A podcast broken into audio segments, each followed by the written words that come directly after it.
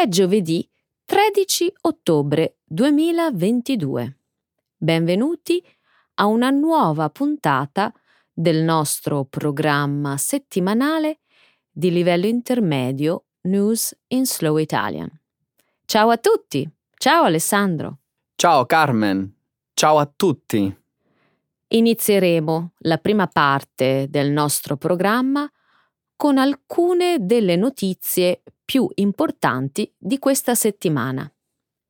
In primo luogo, commenteremo la risposta dei leader del G7 all'Ucraina, che chiede ulteriore supporto nella difesa aerea dopo i recenti attacchi russi contro obiettivi civili. In seguito, nelle nostre tre notizie successive, commenteremo le assegnazioni dei premi Nobel da parte del Comitato per il Nobel in diversi settori.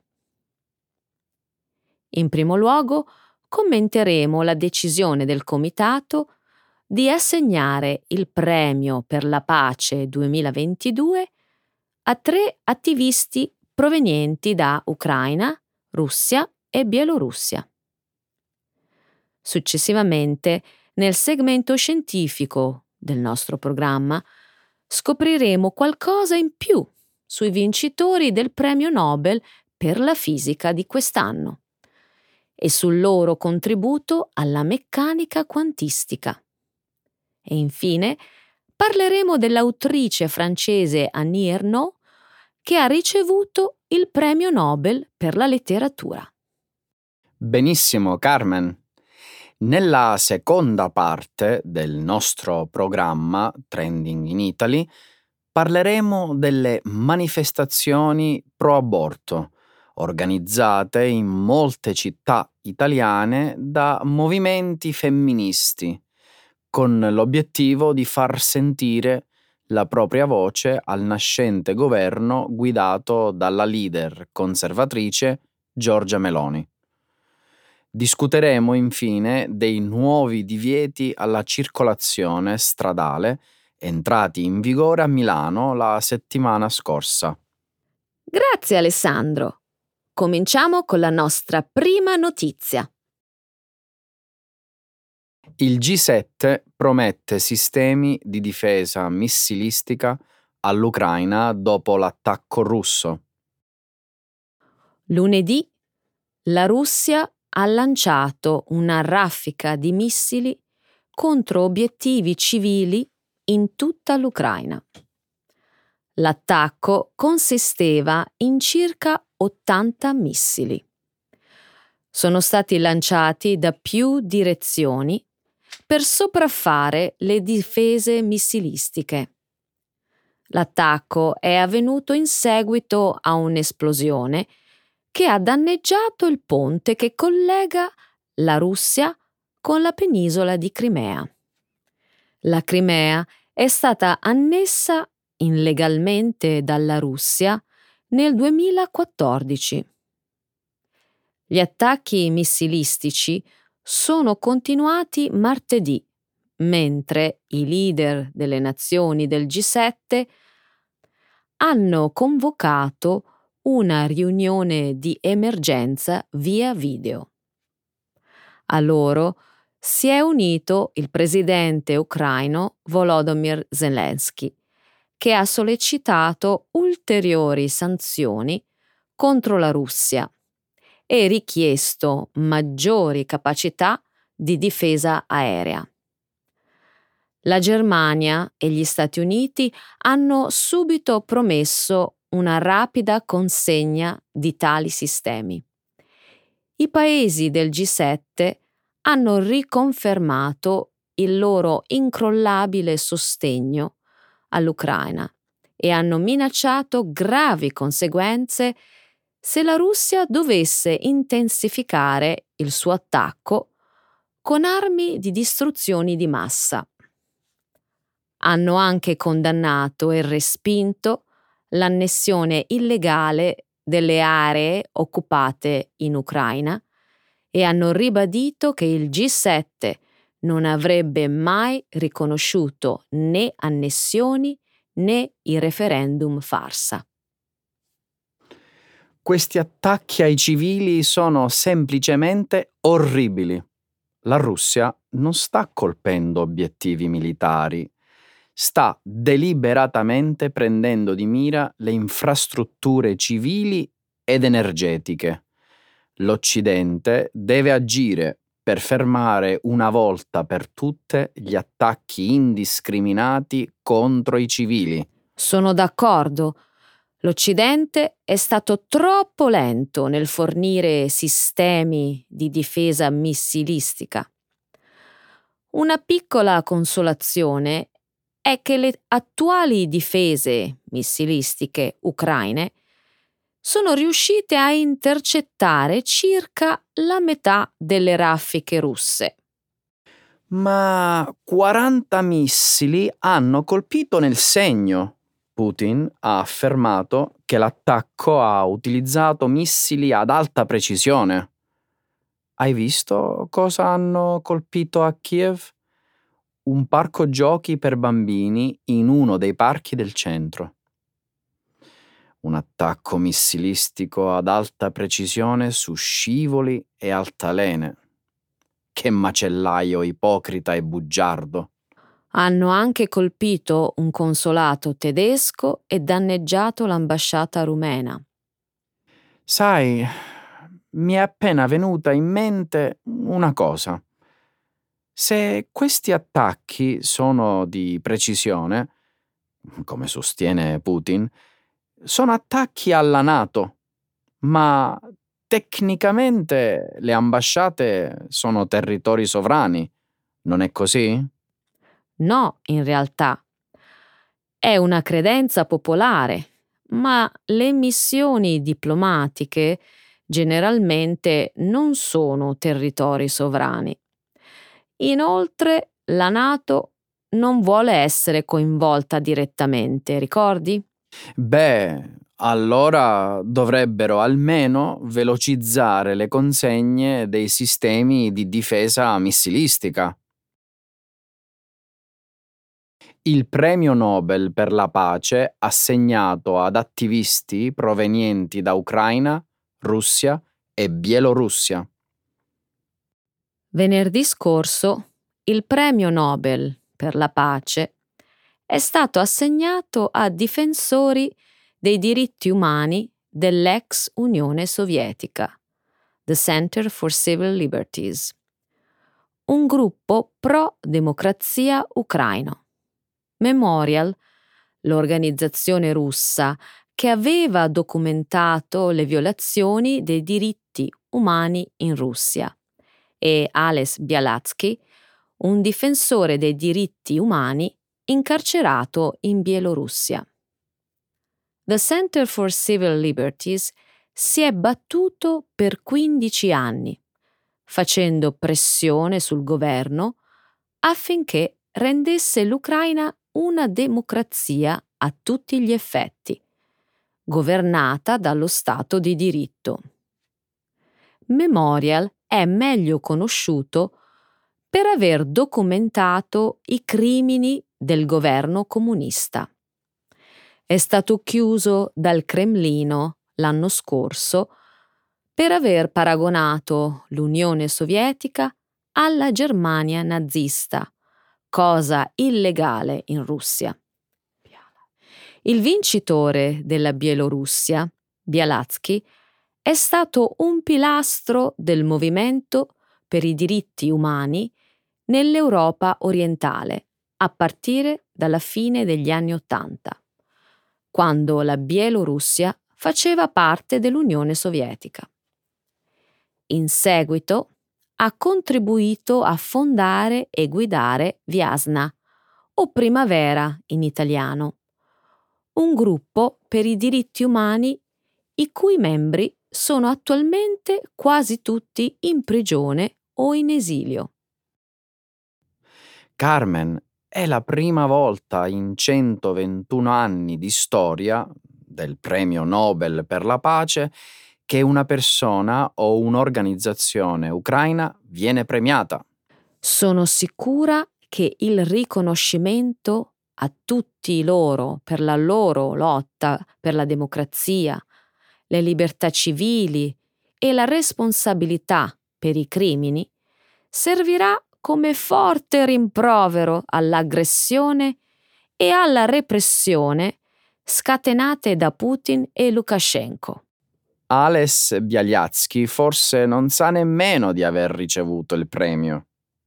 Sua moglie ha detto di avergli inviato un messaggio, ma aveva paura di ripercussioni. La paura è un sentimento sempre presente per coloro che combattono l'autocrazia nell'ex Unione Sovietica. Uno storico del Memorial sta scontando una pena detentiva di 15 anni con la falsa accusa di abuso sessuale. Nel 2009 uno dei suoi ricercatori è stato assassinato mentre indagava su rapimenti e omicidi nella provincia russa della Cecenia. Putin e Lukashenko portano sicuramente avanti l'eredità di Stalin e Hitler.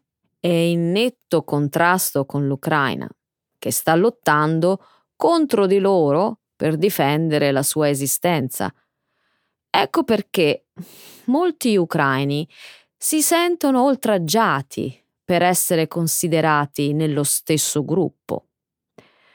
Né le organizzazioni russe né quelle bielorusse sono state in grado di organizzare la resistenza alla guerra. Ha scritto su Twitter Mihailo Podolyak, un alto funzionario ucraino. Capisco la loro rabbia, ma non penso che sia del tutto giusta. Hanno in comune lo stesso nemico, Né Memorial né Ales Bialyatsky hanno nulla a che fare con le repressioni e le aggressioni di Putin e Lukashenko. Premio Nobel assegnato per 50 anni di ricerca nel campo della fisica quantistica. Il 4 ottobre l'Accademia Reale Svedese delle Scienze ha assegnato il premio Nobel per la fisica 2022 a tre scienziati per il loro contributo alla meccanica quantistica. I vincitori sono Alain Aspect dell'Université Paris-Saclay e dell'École Polytechnique in Francia, John Clauser della California e Anton Zellinger dell'Università di Vienna Austria. I loro esperimenti indipendenti, durati 50 anni, hanno studiato l'entanglement o correlazione quantistica tra particelle subatoniche. Hanno confermato l'esistenza di ciò che Albert Einstein aveva notoriamente rifiutato come inquietante. Nonostante una vasta distanza tra loro, un cambiamento indotto in una delle particelle correlate influenzerà istantaneamente l'altra. La correlazione quantistica è uno dei fenomeni principali della meccanica quantistica. Viene applicata nella crittografia nell'informatica quantistica e nella sperimentazione di un possibile Internet quantistico. Alcuni dei suoi primi successi in crittografia sono i messaggi inviati utilizzando coppie di particelle correlate. Qualsiasi intercettazione distruggerà la correlazione quantistica e avviserà così il ricevitore. Se qualcuno merita un premio Nobel per la fisica, sono le persone che hanno dimostrato che Albert Einstein si sbagliava. Sì, Einstein ha persino pubblicato un articolo nel quale aveva cercato di demolire la teoria. Ma battere Einstein non è davvero un buon motivo per ottenere il premio. Stavo solo facendo lo spiritoso. Anche se devo ammettere che trovo l'entanglement quantistico controintuitivo e davvero difficile da capire. Sei in ottima compagnia, Alessandro. In una delle sue interviste, il dottor Clauser, uno dei vincitori del premio Nobel di quest'anno, ha dichiarato, ed ecco la citazione, confesso che ad oggi non capisco ancora la meccanica quantistica e non sono nemmeno sicuro di saperla usare così bene. Sta dicendo che solo perché possiamo usarla non significa che il nostro cervello da scimmia la capisca?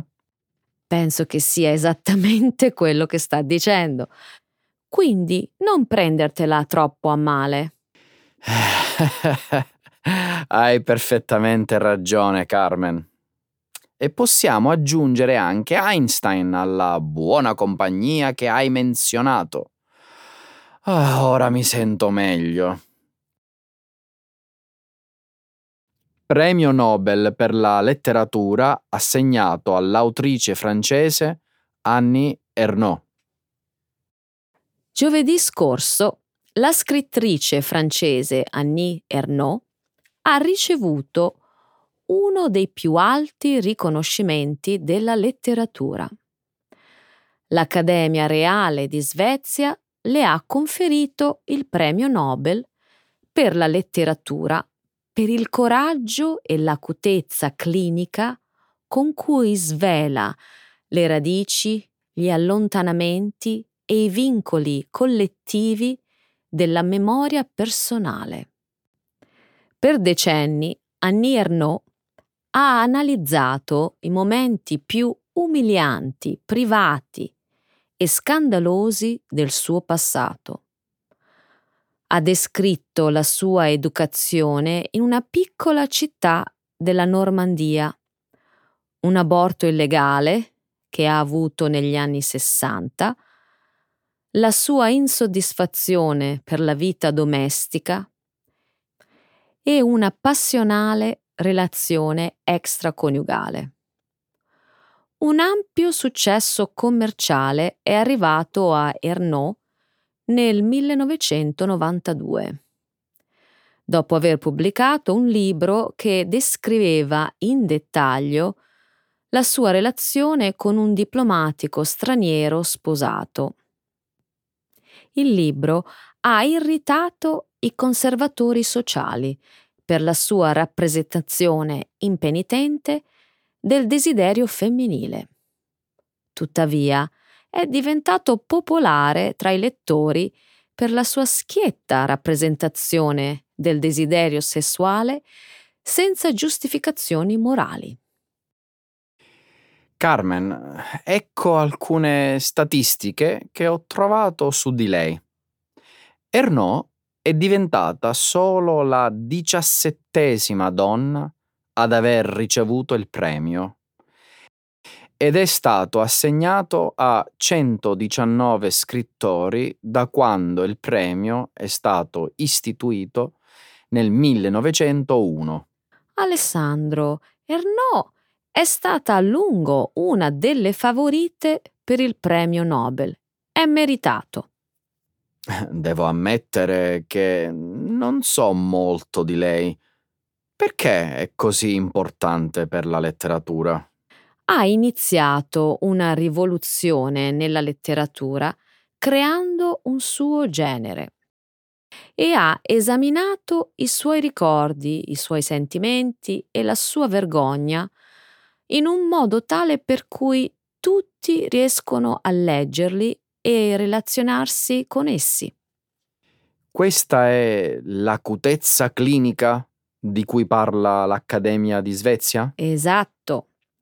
E l'Accademia ha in qualche modo usato un'immagine descritta da Annie Ernaux. Lei stessa ha paragonato il suo uso del linguaggio a un bisturi affilato.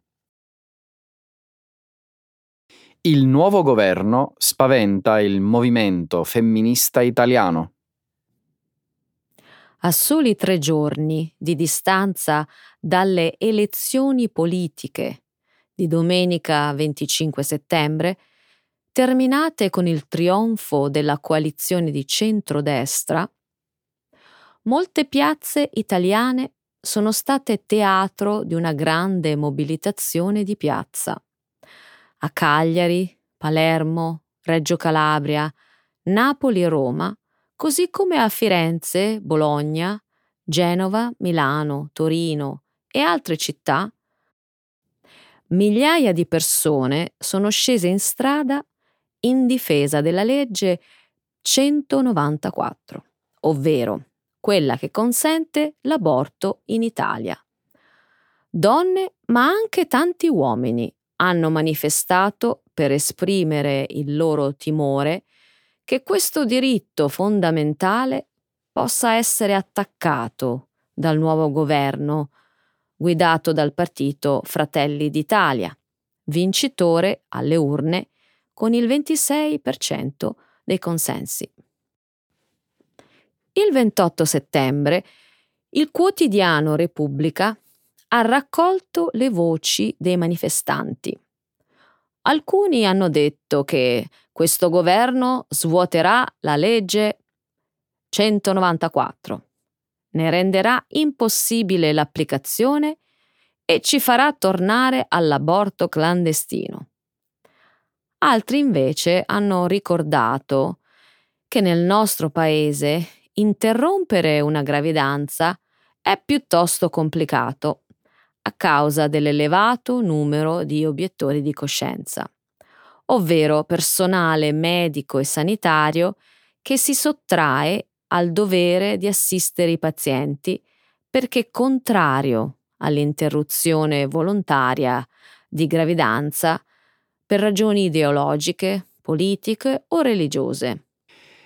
I timori di ulteriori restrizioni all'aborto sono legittimi. Giorgia Meloni, leader di Fratelli d'Italia e verosimilmente il prossimo presidente del Consiglio, su questo tema ha idee piuttosto conservatrici. Sì, e ha anche legami molto stretti con i movimenti che in Italia e nel mondo si oppongono all'aborto.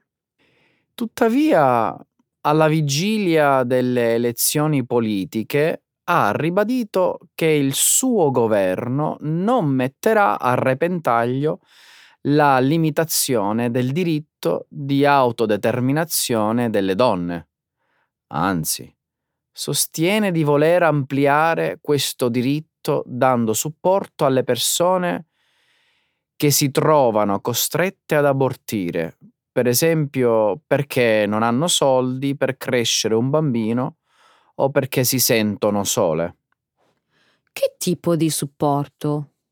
Il programma elettorale di Fratelli d'Italia parla dell'istituzione di un fondo per aiutare le donne sole e in difficoltà economica a portare a termine la gravidanza. Va bene.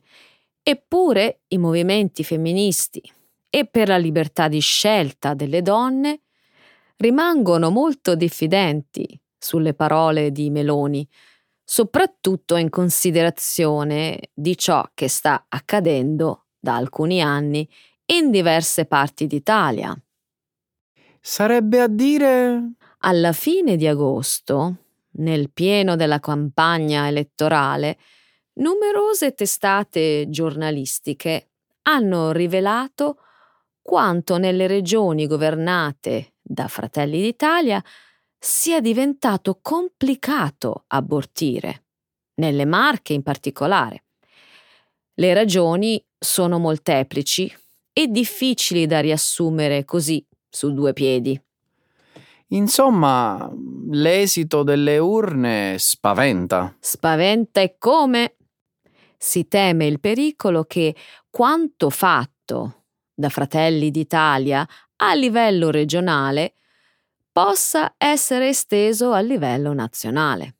Il governo conservatore di Giorgia Meloni non è ancora nato e già le piazze italiane si infervorano di proteste sui diritti civili. Oggi è l'aborto, domani chissà. Milano impone nuovi divieti di circolazione alle automobili. Lunedì 3 ottobre a Milano è entrato in vigore un regolamento che stabilisce il divieto alla circolazione di una serie di veicoli stradali in rispetto agli standard europei delle emissioni inquinanti, comunemente indicati dalla sigla Euro, seguita da un numero che dà un'indicazione sulla data di immatricolazione. In particolare, l'intervento nel capoluogo lombardo riguarda le automobili a benzina fino alla categoria Euro 2, omologate a partire dal 1995, e quelle a diesel Euro 5, quindi acquistate intorno al 2015 Inoltre sono previste diverse limitazioni anche per le auto ibride con emissioni di anidride carbonica superiori a una certa soglia. Non possono circolare nemmeno alcuni modelli di auto ibride. Che severità! Eh sì, pare che queste autovetture possano accedere a certe zone solo dopo aver pagato un ticket d'ingresso.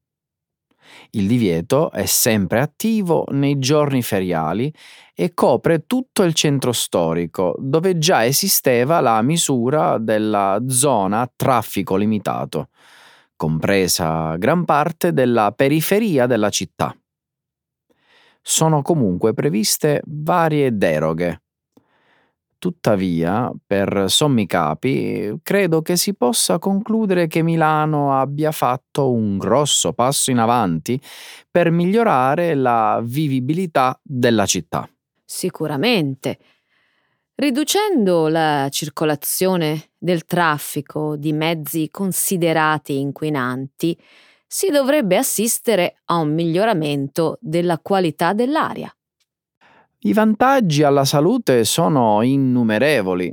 Purtroppo molti residenti, così come i lavoratori pendolari, hanno protestato per i nuovi divieti.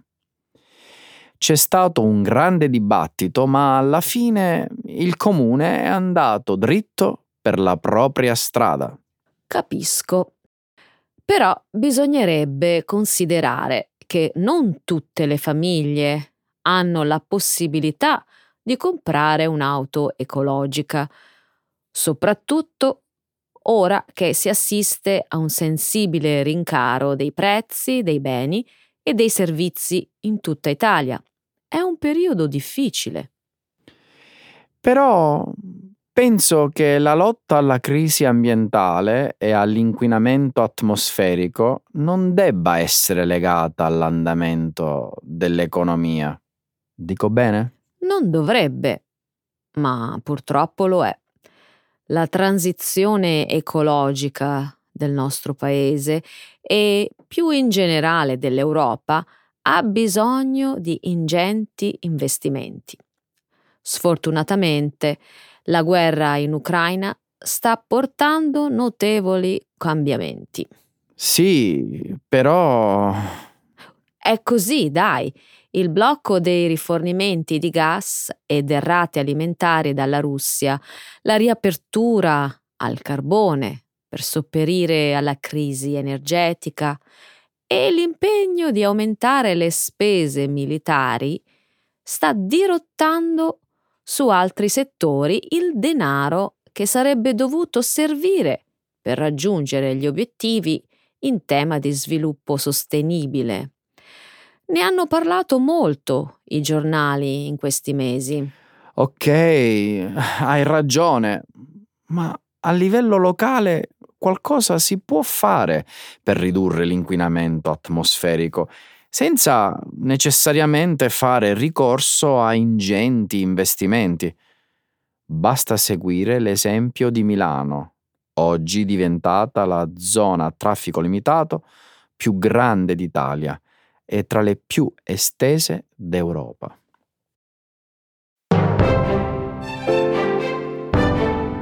Allora Carmen, qua dica, siamo. dica. Qua siamo, buona, buona serata. Anche a te. Grazie, cosa farai stasera? Ginnastica. Fai bene, è importante mantenere la salute. Io me ne vado a casa a dormire. Bravo. Ciao! Buonanotte.